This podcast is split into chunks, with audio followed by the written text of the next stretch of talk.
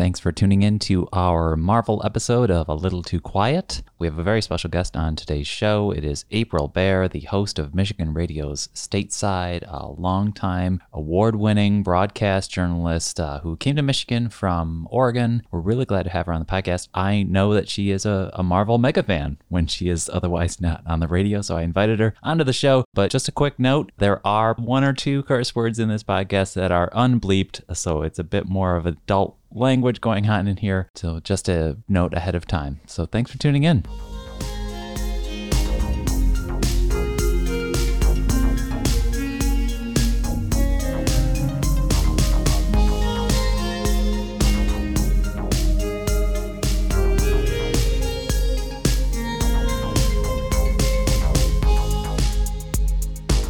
All right, so this is a all Marvel episode of the Ferndale Libraries podcast, which is called A Little Too Quiet, and it is brought to you by the Friends of the Ferndale Library. And my name is Jeff, and Aby's joining me again. Hello. And we have a very special guest. It is none other than the host of Stateside Michigan Radio. It's April Baer.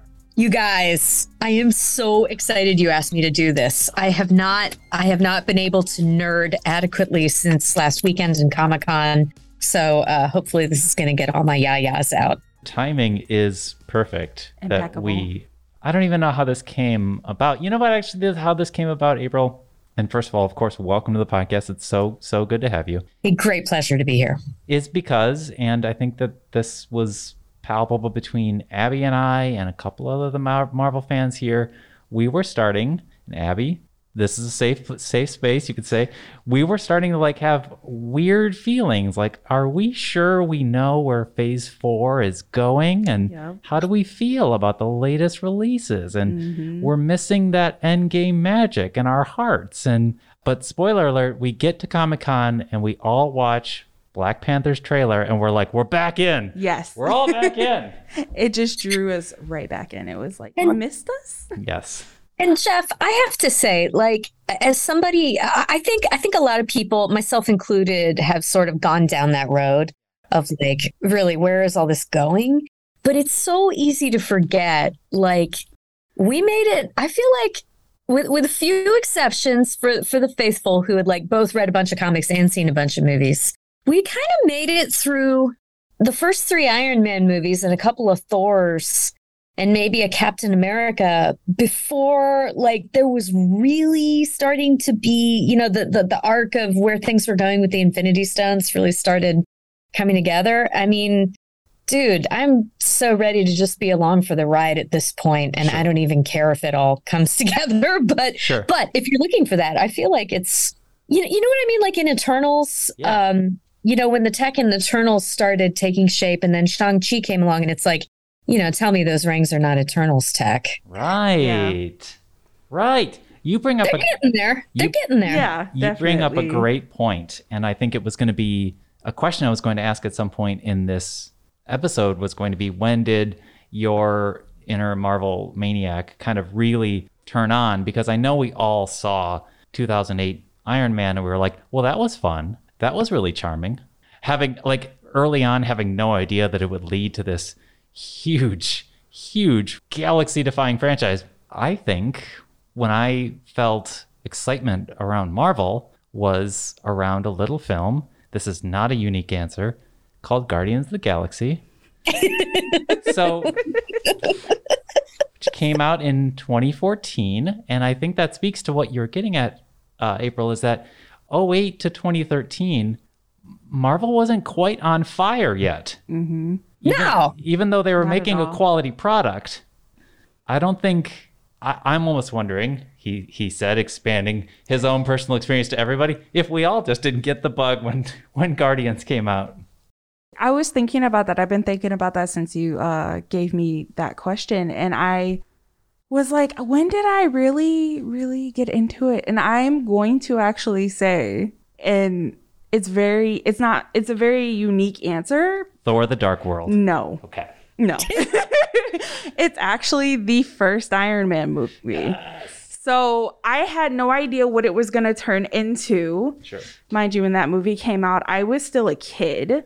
And I became obsessed. And then I started reading the comics. And then I was like, oh my God, what if they make more movies? And then they did.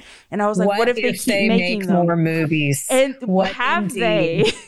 what indeed. So it was it was actually the first one. I took that and I ran with it when everyone else was like, "Oh, that's a nice movie." I was like, "But what if they make more?" and then um, Captain America came out and I was like, "What if they make more?" And yeah. then of course, I fell in love with Loki in the first Thor movie and it was over at that point. I was like, "Yes."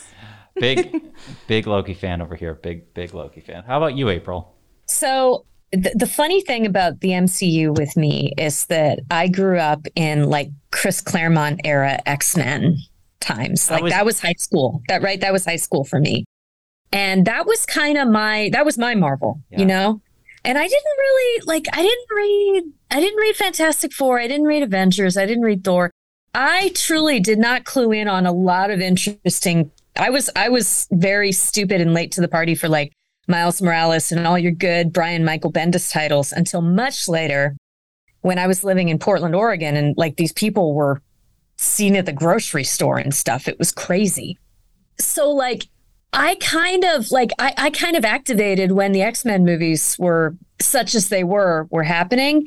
And you know, I was just taking the good bits where I could get them. We had it's so funny, like so much of my Marvel stuff is kind of through the lens of my kid because like my childhood nerddom was very much Star Wars, Lord of the Rings, and again, like, you know, sort of late 80s X-Men stuff. My daughter, the the first three years of my daughter's life, my husband and I, we, we just we watched the Iron Man movies on New Year's Eve. So I have these real vivid memories of being completely sleep deprived and just totally messed up that was what we were doing. It was like we we sent away for the DVDs on Netflix. Let's what let's watch these fun comic book movies. They look really good. Mail order it, DVDs. Right? So so quaint, so quaint. So like he and I were were pretty much in for it starting with that. Great and then it things things kind of went bananas the year my daughter was seven we're sitting there watching the national title game and that was the, when the first time they showed the trailer for black panther and i knew that they were going to show it so i was like Ugh. and my daughter who has been like very you know like very anti wonder woman just not having mommy's nerd thing she looks at me kind of sideways and she she's like can i go see that movie Baby girl, mama's been waiting seven long years for you to say those very words. That is amazing. So, yes. We took her to Black Panther. She pretty much lost her mind. And then we felt like we needed to get her ready for Infinity War. So at home, we watched like one one film a week to catch her up on everything. And since then, like it's been it's what we do together, you know. And we've watched all the all the Phase Four series together, and um, yeah, it's I mean, it was gonna this this stuff was gonna hit me big either way, but I have I have extra extra special feels about Marvel because of all that. Incredible, incredible. Uh, I I was probably too young, but I have older siblings, and I was able to see those Chris Claremont comic books from 1991, and then uh, X Men, and then bringing it into the 1993 Fox Saturday morning cartoon X Men.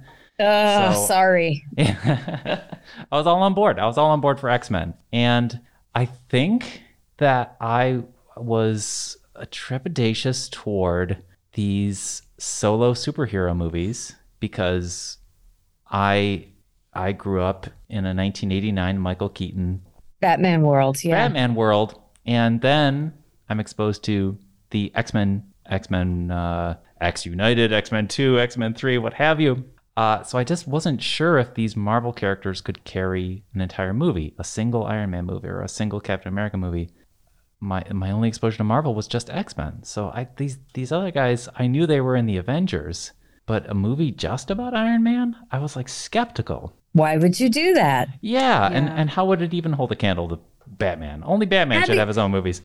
Aby, uh, were you like what was your did you have like any any like feeling feels at all about the X-Men movies? Well, let me tell you. Um, Big Wolverine fan over here. Huge Wolverine fan. So let's see. the The first X Men movie came out in 2000 and zero 2000 2000 okay so i was born in 97 so i was very young Um, I watched it for the first time because my dad got it from Family Video. And I watched it for the first time because the second one had came out and he wanted to watch them both. And that was my first introduction into Marvel. I was obsessed. I watched all of the um, X Men TV show at the time. And then there was X Men Evolution, Wolverine and the X Men. So I only knew of the X Men. Mm-hmm. And then I got into that and I was drifting with that for a while. And then I discovered the Avengers. And then a couple years later, Iron Man came out. And I was like, Perfect timing. And I didn't really know much about the Avengers. I wasn't really interested because I was like, who are these people? They're right. not X Men. Right yeah, who, those people are amazing. Right. so when I saw the Iron Man movie and it was really good, mm-hmm. I was like, oh, this is going to be great. Yeah. This is going to be great. I think that X Men's outsider status was something that I was attracted to rather than, oh, you're a guy who gets in a suit and flies around, or you're uh, a Norse god from space. Mm-hmm. It was more like, oh, you're you're special and you have great powers, but society is afraid of you and you're an outsider. I really, really tapped into those X Men rather than I couldn't get into the billionaire, playboy, yeah. philanthropist, brilliant scientist, etc. Until Robert Downey Jr. gets in the role, and, and then I get excited. Um, you know that moment when when uh, Tony says um, in Avengers, you know, we were barely a team, and I, was, I remember having a moment where I was like, "Have you seen most of the super teams? Have you, have you heard of the X Men? You want to talk about like barely keeping it together? Yep. Honestly, yep. yep. I feel like before I go any further, we should just we have to mention Spider-Man 2002. That is another key thing in actually yeah. building the Marvel Mania, starring Tobey Maguire, directed by Sam Raimi. Aby's making eyes. Comments, Aby? So I'm gonna admit something. I was not allowed to watch Spider-Man, and I, I saw the first one. The reason why was because. I mean, Willem Dafoe is a little terrifying. So I um, got nightmares from Green Goblin. Yeah. So when oh, the Venom one yeah. came out, my dad was like, absolutely not. So I did not get to enjoy Spider Man. I, and I did not go see Amazing Spider Man. I did not actually see that until last year. Oh, no, wow. this year. this year. Um, but Spider Man's easily Spider-Man. like my favorite now. And I'm kind of mad I didn't watch them when I was younger but I got like really bad night terrors. So my dad was like, absolutely not. And right. then I was like, it's just this kid that no, right. no, he is that person. He is amazing. uh, yeah. So, and then another just quick footnote. I, I just tell me if I'm getting too geeky here, April. Um, what we impossible really right. should shout out, especially, is in 1998, a movie called Blade comes out and is probably on a minimal budget, but grosses well over a hundred million dollars. And it's the it's the secret unsung actual door opener for yes. all of this comic book mania because then you get X-Men in 2000 then you get Spider-Man in 2002 and then Jeff, Jeff, is that is that true like the studios kind of like looked at that and were like holy crap people will go and spend money on these movies I think what the studios said was okay well that worked we'll try this X-Men thing I did we'll not know that, that. yes yeah. yeah so Blade huh. was Blade was integral for that so he is the father. Yeah, basically. And now, and now, there's Blades coming back in Phase Five. That's gonna be great. Now, yeah. um, where was I going with this? I had a point. Uh, oh, uh, early so, touchdowns. Yes. yeah.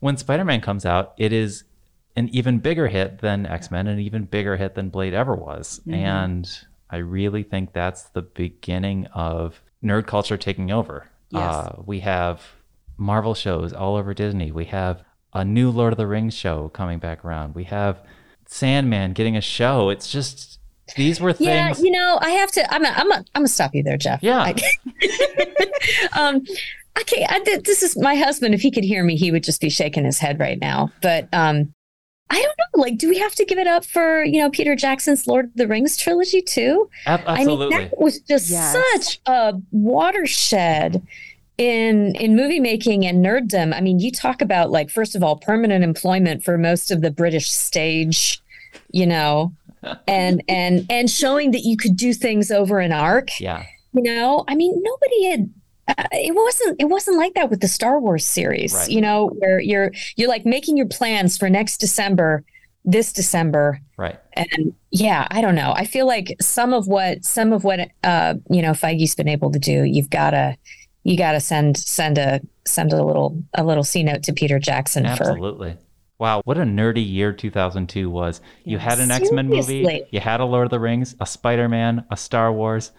Uh, You know, I was year. just I was just watching I was watching Bodice Rippers while I had COVID, and I realized like in 1995, Sense and Sensibility came out, and uh, uh, Clueless, and um, there was an amazing the Colin Firth uh, Pride and Prejudice series on the BBC. That was all in 1995. Like there must just be magical years for superheroes and Jane Austen heroines, and absolutely. Basically, yeah. to bring it back to Guardians of the Galaxy, though, and why I had reticence until that point, it did seem that, I don't know, you know, Captain America, that's actually a really good movie. Tommy Lee Jones is great in it. It's great. But Captain America was such a, a stuffed shirt to me, just a buzzkill kind of a guy. And I wasn't tapping into to Tony Stark yet. And the Thor movies, Eh, Exactly. So when Yeah. Guardians come around and it's irreverent and there's an amazing soundtrack and it is like 50%, if not 70% comedy, I was like, whoa, Marvel can do this? So I think that that really excited me. And then almost like the within the next year, you get another Marvel comedy, which is Ant Man, um, Yes. near right. and dear to my heart. And then so once once Marvel was able to get kind of a verve to it, kind of a bit of a swagger, I think and I think you really see that open up in the screenplays. I think there's just more jokes and it it's all it's all popping. I love it. Anyway.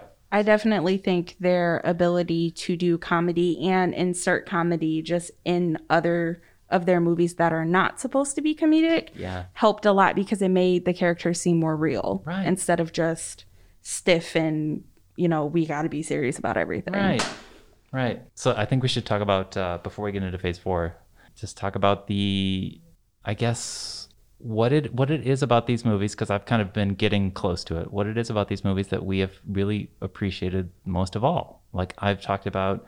Well, I haven't actually talked about it. Here's what I love about these movies. I'm going to get right into it. It's not the action, and it's not even necessarily the special effects or the or the uh, soundtracks. Um, my favorite kinds of scenes are Captain America: Civil War.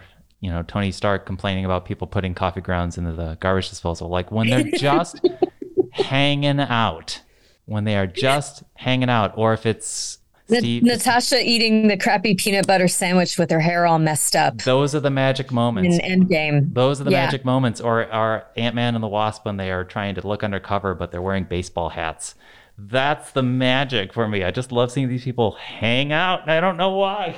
Honestly, if there was an Avengers sitcom, I wanted an Avengers sitcom so much because I was like, if I could just have the movies are great. If I could just have more of them in everyday life, like a good TV show type sitcom, I would be happy. Honestly, Yeah. that's that's all I really care about. Yeah, or uh, debating what what actually constitutes uh, Petrakash in the kitchen. All right, that's great. Or Thor and Loki riding the elevator, debating whether or not to do you know help help. That's the magic. You know what I Get wanted? help. Yeah, Get help. right. Spider Man to meet Loki. That's all I wanted. Oh. I didn't get it, but I, I just feel like Peter Parker and Loki would have been a great sitcom episode. Been I. Jeff, I almost feel like the question is too big because for me, like there has been there has been so much stuff about superhero movies and nerd movies in general that the MCU has healed. Um, just like incredible casting. Just incredible, like the the the single handed revival of Robert Downey Jr.'s career from 80s, you know, Brat Pack dude to highest, you know, like one of the highest paid actors in the world. That's insane. And it's like, that's just, that was his role. It was never going to be anybody else's role. And also just like, when they when they said they'd cast Benedict Cumberbatch as Doctor as Doctor Strange, I was just like, what? But again, like, can you possibly imagine anybody else in that role right now? No. Brie Larson, um, oh my God, Simu Liu, just like everything, everything with Shang-Chi. I mean, the fact that you got Tony Leung into a, a superhero movie, I mean, just give give the casting directors the Oscar like just right now Absolutely. and be done with it. There's so much there's so much great stuff in terms of casting. Not every time, but most of the time, the effects have just like had me gasping for breath. Mhm. Um, the storytelling, the way that, you know, the way that they've, you know, there were so many things that went wrong when Marvel decided to, you know, that they were going to have sto- have stories in in in Marvel reflect you know the United States. There were so many things that went wrong with you know just fans behaving badly and the company you know walking things back and it was just so disappointing. And the mcu has just been blown right by all that. Like you know what? We're not even dealing with all y'all. We're just doing this is a, this is a story and you guys are welcome to have your arm table arm table conversations but we're busy making you know we're busy making myths here and and sound oh my god sound music supervision jeff milo do i even need to say anything about this in your presence i don't think so like No, the soundtracks are incredible. To do the Black Panther soundtrack. I mean, I'm just okay. Um, I'll Or, calm down. or on an even nerdier, on an even nerdier level level for me, Mark Mothersbaugh doing Ragnarok is a is a Right? great nerdy term. Eh, absolutely. It- just all of it. It's all. But but I'm sorry. I I I'm afraid I had to. No, I had I- to go in full rant there. But I think the thing. I was just talking to somebody about this the other day. I really think the thing that has been the best about it is the way that they haven't just hinted at the wider world. Mhm. Like you just get little glimpses in Shang-Chi when so they're in Madripoor and they're in Shang-Chi's sister's place and Wong shows up cage fighting, you know, for money. And he's fighting uh what's his name? The the baddie from Hulk? The Abomination. Yes. Uh, the abomin yeah, and he's fighting the abomination. It's just like, wait, what? I mean, the the thing we always loved about Star Wars was like there was the wider suggestion of the galaxy, but no, man, like it's all going on like just a few feet off screen, and you get to see this much of it. They've they've just paved the way for eternal variation on these themes. Mhm. It's fabulous. Yes, and and it's, it's all in the subtlety too. It's not like we're doing a, a slow zoom close up on the abomination. It, it's almost blink and you miss it. Yep. Uh, and that's what 19 movies ago. But uh,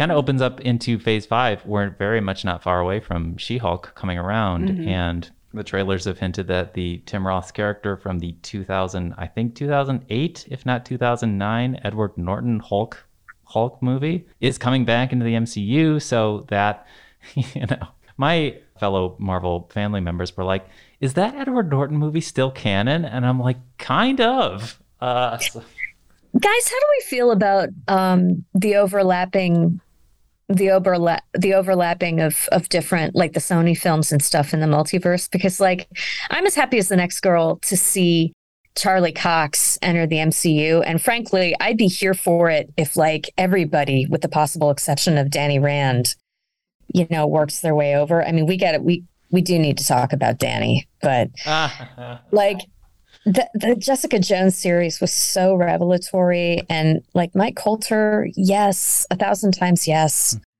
Um, there's so many things, but I I don't know, like the Netflix Marvel series were so dead serious Yes. about things. And I'm just real curious to see like I literally screamed when Wilson Fisk turned up in Hawkeye, but uh, you know, it's like with with the different director, is it gonna is it gonna be okay? Are we gonna be in good hands here? Mhm. What I do don't you- know. Is that what you might be most worried about? Other than there's a difference. Yeah. In, okay. I mean, because like they kind of all the stuff that happened in Multiverse of Madness, they kind of did those things because they could, Mhm. you know, and uh, eh, like the fact that like all the Spider Men look a little different, but they haven't talked about Miles Miles Morales yet. And the fact that all the Doctor Stranges in the multiverses look the same. Like, okay, so we've, all right, I get it. It's a multiverse. There's no rules. There's literally one of everything. But there's some there's some serious can of worms thing happening here and i just i just really want the storytelling to Sure. i want all this to be in the service of some some good storytelling instead of just wouldn't it be marvelous if Right. Yeah. Right. And I, you know, you have to not indulge your cynical, jaded side, which I have one. Uh, full full admittal. Um, is that you know did they was the was the crux of No Way Home to just get those three actors in the same frame and Kind of. well sure and would have would bringing Miles in have distracted from that that's the cynical jaded studio exec in the in the boardroom you know question that you have to ask uh and I don't know I what but was it not amazing to watch uh quasi pun intended it was it was an amazing ride it was an amazing movie I had a lot of fun I screamed. I screamed. so did the theater I was in. Yeah.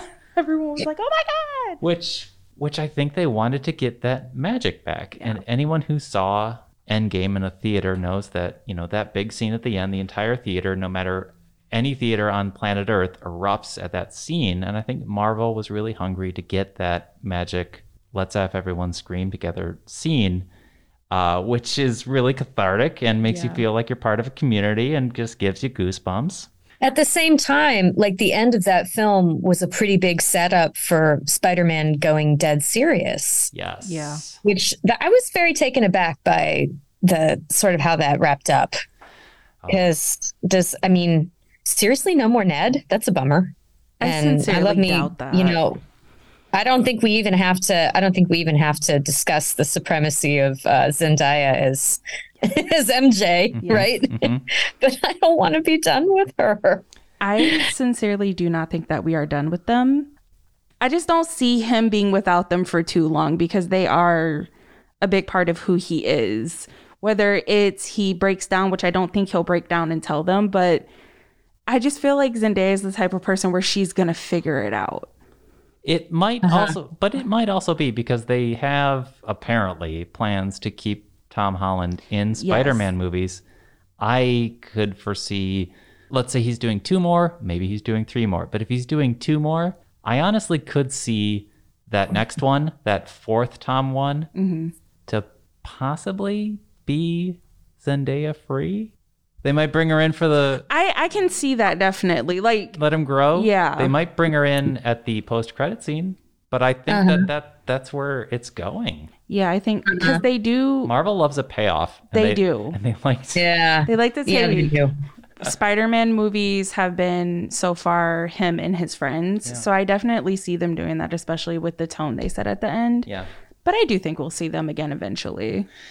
This, Hopefully. this whole I hope. Sony this whole Sony thing is interesting, but Yeah. also the way they've decided to handle Tom Holland, um, Tom Holland's Peter Parker post Civil War, because they they kind of took this and they ran with it. I was like, well, Tony will now be your mentor, and Tony's going to be uh, a very big part of your first film, and he's going to be a specter hanging over your second film.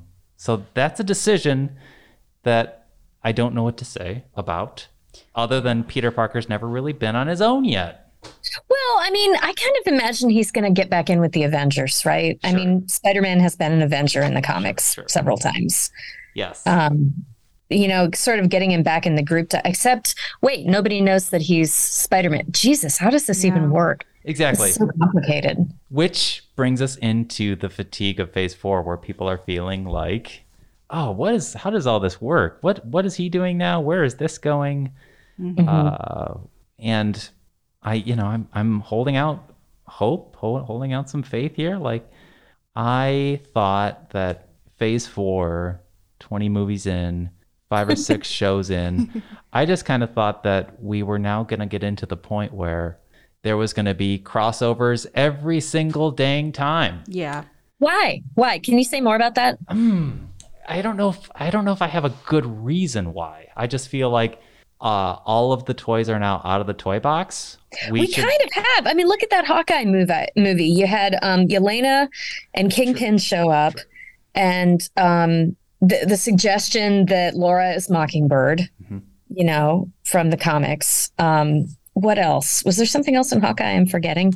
Oh, the Avengers musical. Jesus Christ! I almost peed Yes. my pants laughing. yes. Um, So funny. I don't know. I just uh, I, is is that not? I mean, we didn't get it in Moon Knight. That was pretty much a standalone. Mhm. But Right. That I think when I look at Moon Knight and Ms. Marvel and Thor Love and Thunder specifically, I was like, what were these for? even though I actually really loved both of those shows uh, mixed on Love and Thunder. But I was like, where are these going? Yeah, like I think my biggest thing with phase four currently is that there's a lot of things that are being fed to us very quickly.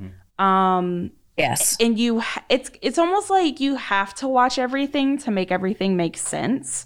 And I Which I'm gonna do. Right, which I'm I'm gonna eventually watch everything. I just feel like there was supposed to be, or there should have been, or I thought there was gonna be more, like Jeff said, crossover within like main characters. Like maybe you'll see Peter Parker pop up here, or you'll see somebody pop up in Peter Parker's movie that wasn't supposed to be in there. Yeah, I think Yeah. how I would describe it is, I don't know if this is going to be a crochet metaphor or not. We gotta we got a crafter over here, but I'll let you know.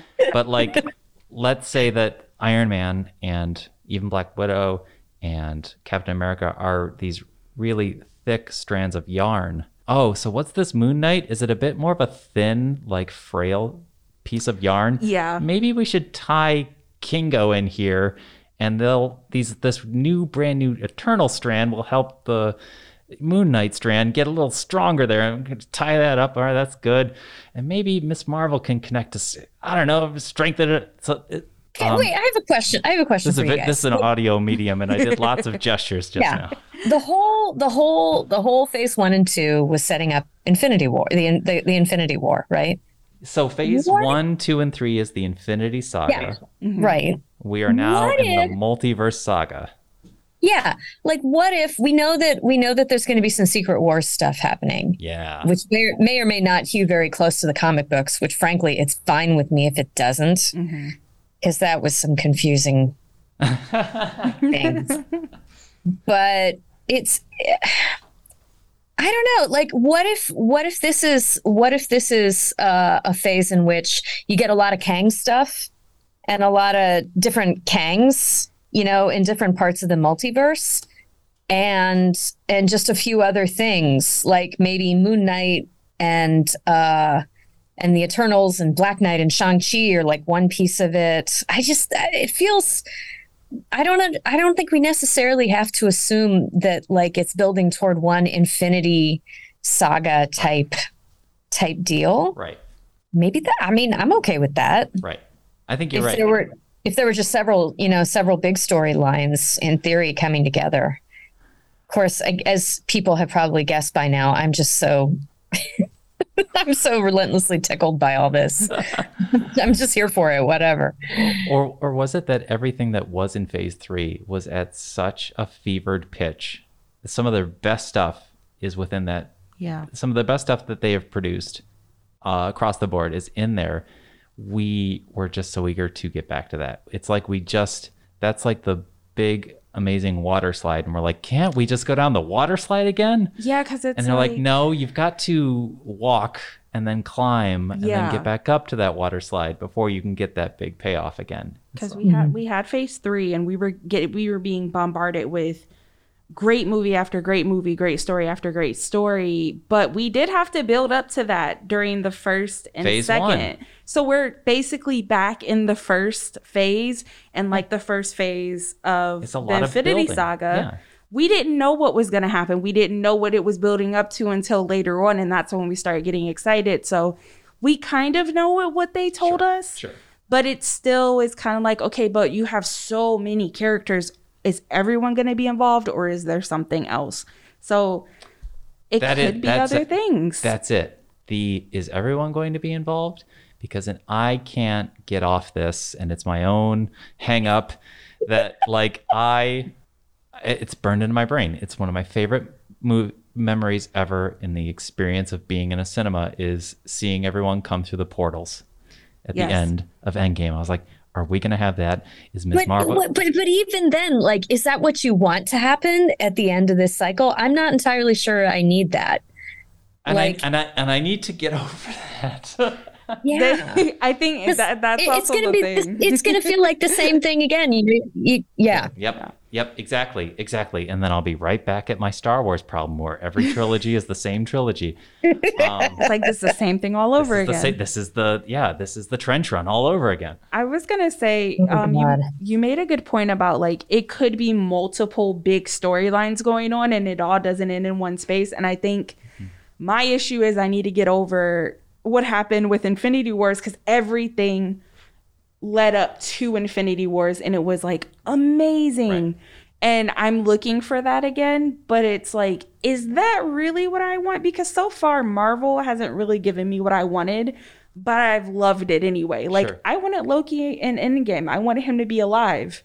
He's still Yeah. dead, but I got a TV show out of it, Yes. which I love instead. And I, I mean, he's got to be back. He's got to be coming back in the movies. He absolutely has to. if don't he doesn't, think? I'm a riot. If he doesn't, Yeah, I'm, writing, right? I'm writing an angry letter. But but Tom like the, the, the other thing is, I, I, this is this is another this is another uh, weird thought, and I expect to get like a bunch of Facebook nasty grams about. I wonder. I wonder if the emotional, like the emotional apex of the Infinity Saga, wasn't the end of um, Infinity War. Mm, You know, the snap. mhm. I Yeah. just, I have never heard a theater so quiet Oh, as when like T'Challa and Bucky and Wanda and just everybody Peter was Parker. disappearing. My, you know, my daughter was just like in tears Mhm. and it was it was just unbelievable, right? And as as huge as it was, for me it was um Cap picking up the hammer. Yeah. As as huge as the things that happened in Endgame were, I feel like the big achievement was really um the horror Yeah. of of that moment. And I'm I'm I'm almost not I'm almost not looking for the big battle royale. I mean, I guess I'm a bad nerd. I, I mean, I'm, I don't know if I'm quite. April, I don't know if I'm April, quite. you're not nerding right. This is I know, I know. I need to practice more. Uh, I need to practice. I'm sorry. Go ahead though. The bat. Do You're you know what I, do you know what I mean Yeah. though? Like Yeah. for me, you can do a big battle royale. I mean, everybody expects that, but I mean, it was it was like everybody in that theater died a little bit Mhm. during that scene, and and I still can't like. I watched it during the pandemic, and I was like, oh, why did I even start this movie? This is like not what Mhm. this is not what I needed to see right now. yeah, my dad Um, casually watches that, and I'm like, how do you just casually watch that? Right? like he's like, yeah, it's a good movie. I'm like, huh? I mean, it is, but Right. what? Which brings me back to the I like them just hanging out, or maybe it's that I just like them seeing in between the battles. Yeah. Uh, and I think it's a great point to bring up the the how de- de- emotionally devastating, you know, Infinity War really was. Have we have? I'm sorry, Aby, I got to bring it. up. Have we ever seen Paul Rudd perform uh, more dramatically than when he reunites with Cassie? Oh my God! That And was the- amazing. The stakes. Now, oh, um, oh. so Wow. I think there's something to that, or you know, it, it's also it's fun to see them, I guess, after the battles, Mhm. sorting through things. You know what wasn't fun to see after the battle? The end of Endgame. that wasn't fun. Mr. And there were like four ends to that damn movie. It was just like uh, the end of uh, the end of Return of the King. It's like, all right, tie up this thread, tie up this thread, tie up the. Jeez, Louise. I will never forgive them for not putting the scene where they all take a knee for Tony. this is a thing too. I don't know if you've seen oh. that cut scene on the yeah, internet, yeah, so- yeah. Which When it right. Go ahead. Sorry. well, I, I but there's something to be said that like they're they really do treat Tony's death. They, that is almost 15 minutes of screen time. There's a big funeral. There's a mm-hmm. whole thing. So I think they were weighing like, do we want them all taking the knee, or do we want that panning shot over the funeral procession of everyone on the shoreline, or do we want both? Is it overkill if we have both? That's not to say it's not an incredible scene when everyone takes Yeah. a knee. So um, Plus, the panning scene had a few extra people, like the kid from Iron Man 3. who is still in the mix to become Iron Lad eventually? Haha. No, I felt I. Uh, this is. I know you're, Aby. You're not gonna. I hope I can still meet you in the real world and not get punched in the face. But I thought that the scene with everybody doing the physical homage was melodramatic. Oh, the the knee. Yeah. Oh yeah. Okay. All right. Well, there you go. I. You're not but fight listening. me. no. Listen. as long as you don't say anything negative about Loki, oh you're yeah, okay. no, yeah, Not a chance. Okay, yeah, good. no. You you literally, as long as we don't talk about Loki in a negative light, That's it. That's all we're you good. need. We're fine. She's yeah. That's her No, only note. no, no, no, no, no. Her But only, I don't know. I mean, what what was it? What was it you were missing about that? Just the visual, like everybody sort of united in grief in that way. I think it was the funeral for me. It was a nice, you know, touch. I like the fact that they did show the funeral, but it was just something about probably, you know, an acknowledgement of because no matter how you put it, no matter how you put it, that's over. Mm-hmm. And I think, especially for someone, because a lot of my friends are my age, especially for us who literally grew up on this, that was the, mm-hmm. even mm-hmm. though I was 20 something, that was the end of my childhood, basically. Ooh. So for me and my age group, what I've been hearing when I talk to them is that was that movie Endgame. That's why like I'm having such a hard time in general mm-hmm. with Phase Four because Mm-hmm. a lot of things have changed in the past couple years since the pandemic happened, and then we got Endgame as well. And like my childhood is gone. I'm an adult now, and oh, the people I grew up with are gone. And that last like taking a these scene would have been like a nice farewell to that. Yeah. Yeah. That there might be something subtle about the uniform slash costumes that they are all they're all in their you know suits per se Yes. when they're doing that rather than actually wearing literal suits Yeah. when they pant because you see T'Challa but he's wearing a suit and he looks great Yeah. but if he's in his Black Panther thing and he's 10 feet away from a dead Tony or Cap's there and he's still like there's the I don't know there's something It was a it would have been a nice goodbye for us. Oh man. Um but let's talk about phase 5. Yes. Are we uh, what, what are That's.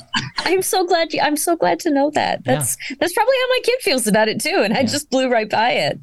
It was traumatizing. I I definitely sat there and cried like a couple of times. It will still make me cry. I'm not gonna lie. That is like one of the Yeah. few things in movies that'll make me cry. I mean in The a ending. I, there's something yeah, there's something really powerful there that I didn't cuz I grew up with Robert Downey Jr. I can remember him in the late 80s. I can remember him playing Chaplin. April, remember that? Um, Yes, Charlie Chaplin. So, uh, so yeah, he was. I think that in a way, he was always just Robert Downey Jr. to me. But the actress who played Ms. Marvel, Brie Larson. um, Shame, sir. no, I was actually going to bring up Iman Vellani, who's playing. Oh, Ms. Marvel. Ms. God, Marvel. sorry. Yeah. Shame on me. um, Kamala Khan. She was on a red carpet getting interviewed and being asked who her favorite Marvel character is. And she said Iron Man, but she went further to say Robert Downey Jr. and yeah. self deprecatingly joked that she's not allowed to meet him because she'll either faint or she'll talk too much or her head will explode or she'll scare him because that's Yeah. how deep it runs for for her who's probably in her she's probably 20 now 19 so again that same like growing up with this post 08 Same. If I if I met Robert Downey Jr., I feel like I would scare him off because he he's a person. He's not Iron Man, Right. but I would literally be like, you don't understand how much mm, like Avengers and your character and you helped me grow up. it's amazing Yeah, god I think he probably gets that a lot. yeah. He probably does. He's gonna be like, oh, little kid, great.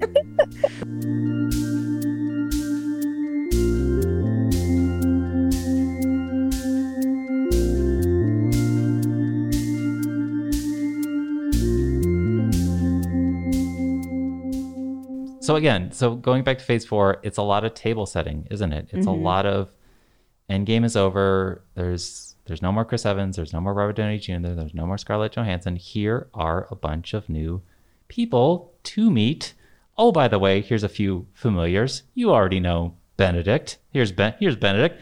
You know Tom. Tom Holland. Here, mm-hmm. but here's a few other new people. These people are going to be Your friends. your friends going Your friends.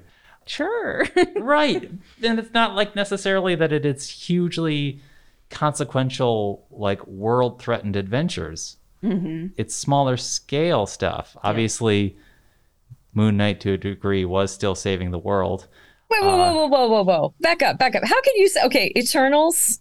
Oh yeah. Um, Oh yes, please. I forgot all about Eternal. uh, uh, um, Shang Chi. Yeah. I mean, we got some survival of the cosmos things going on That's true. there. Absolutely, we did. Shang-Chi was amazing.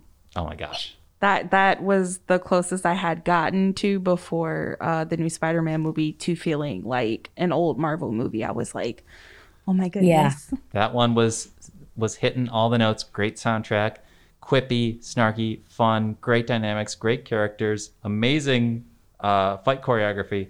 I think that's uh besides Civil War.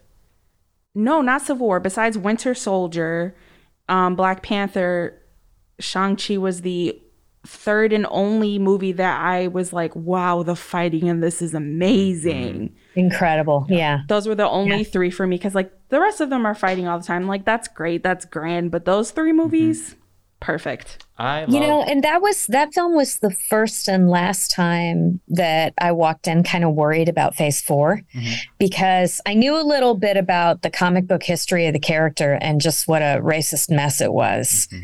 And it was like, oh God, how are they gonna, you know, how are they gonna do this? Well, by pretty much ignoring it Yep. was the answer, which turned out to be just right yeah. um and and it was just so it was just so marvelously uh you know i don't want to call it effortless because man i know how much goes into writing and you know casting these things to really get them to sing but it was so it was just so right you know in terms of of the tone and the humor and also taking itself just seriously enough as it you know as a heroic myth Mhm.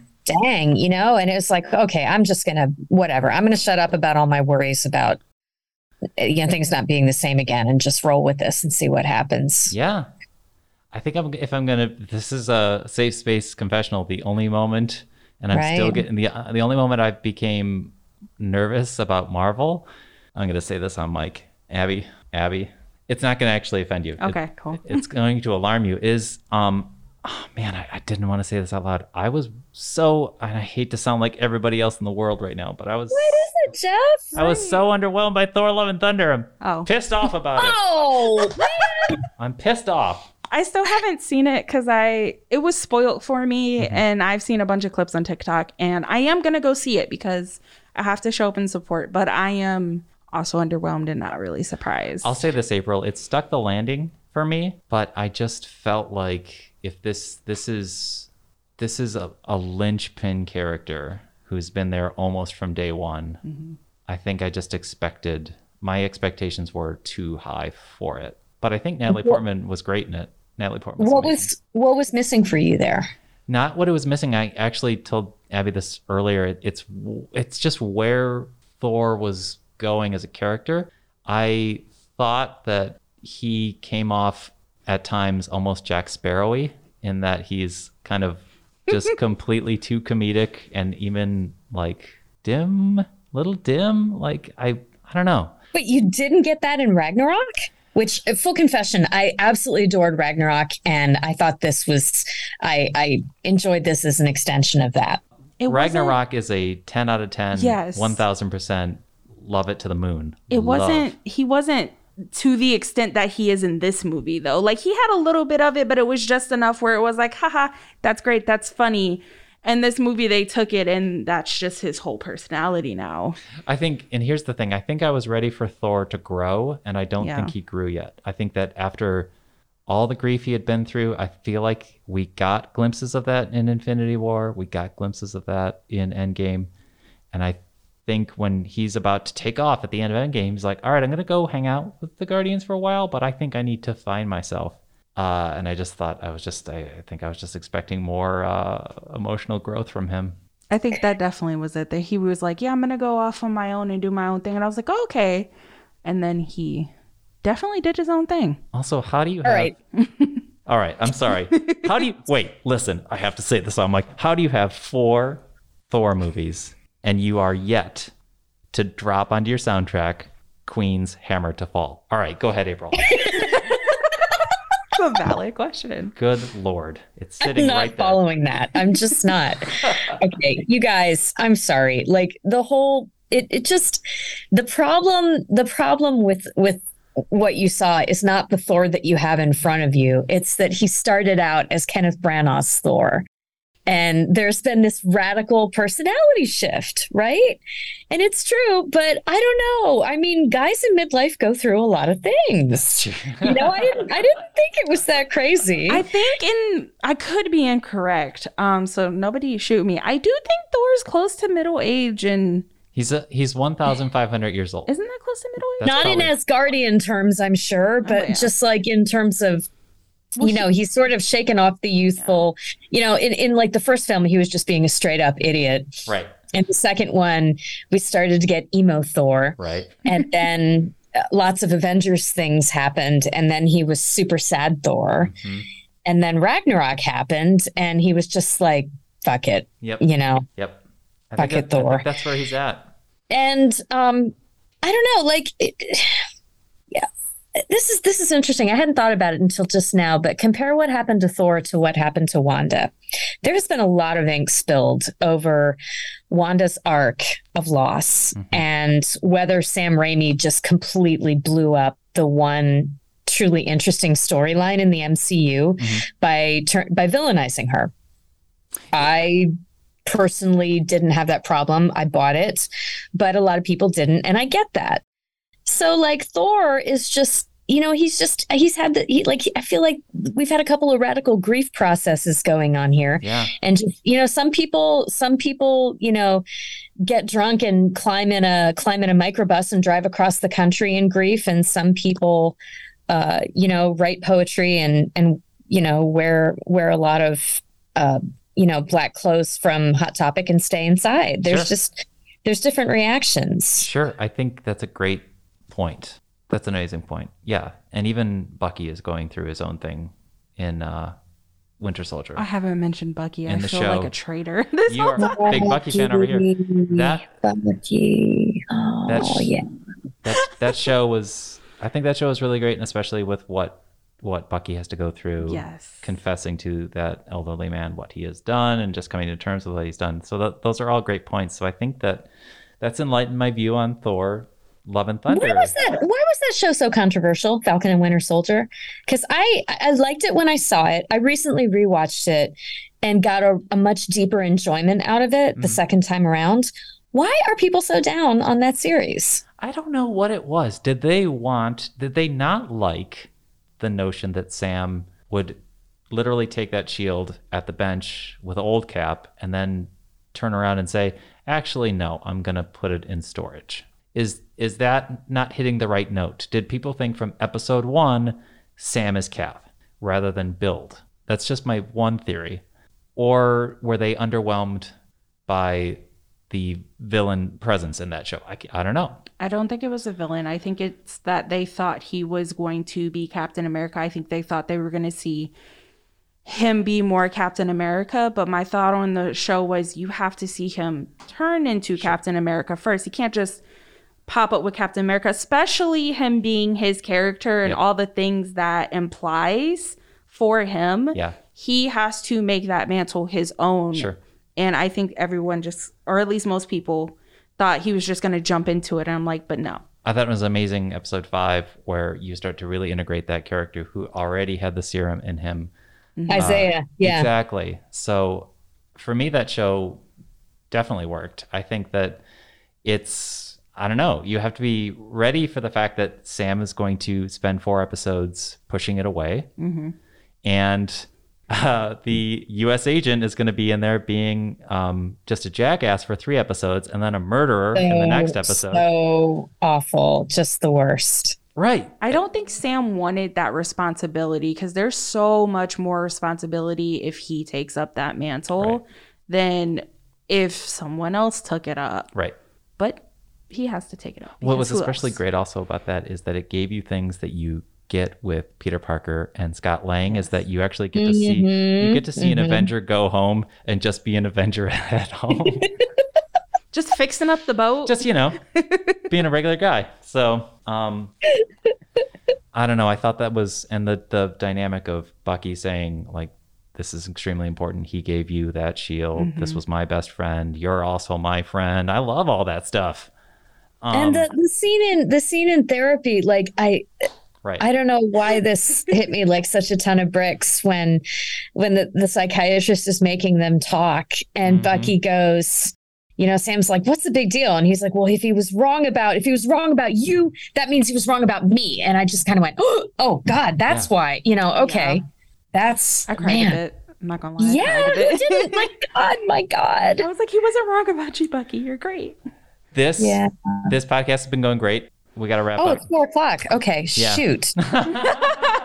It There's so doesn't much more to like that long. say. Okay, wait. Do we need to? Okay, so what more do we need to say about phase four? I think that we just we have to remember that it's phase one, and we just got to be patient. It's all building back. Start over. Okay. We're all getting there. Yeah. Yeah. Phase five will feel like phase two. Phase six will feel like phase three. This is making me feel better about it. and it it's not going to look the same or sound the same, Mm-hmm. but it's all about that build. just be open. Yes. Yeah.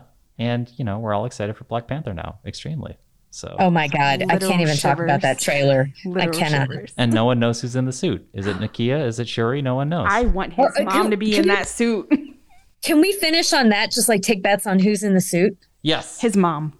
I think it's a chance that it is his mom. I think that the footage we're seeing takes place during the blip, and I think Angela Bassett was in the suit during the blip. Theory.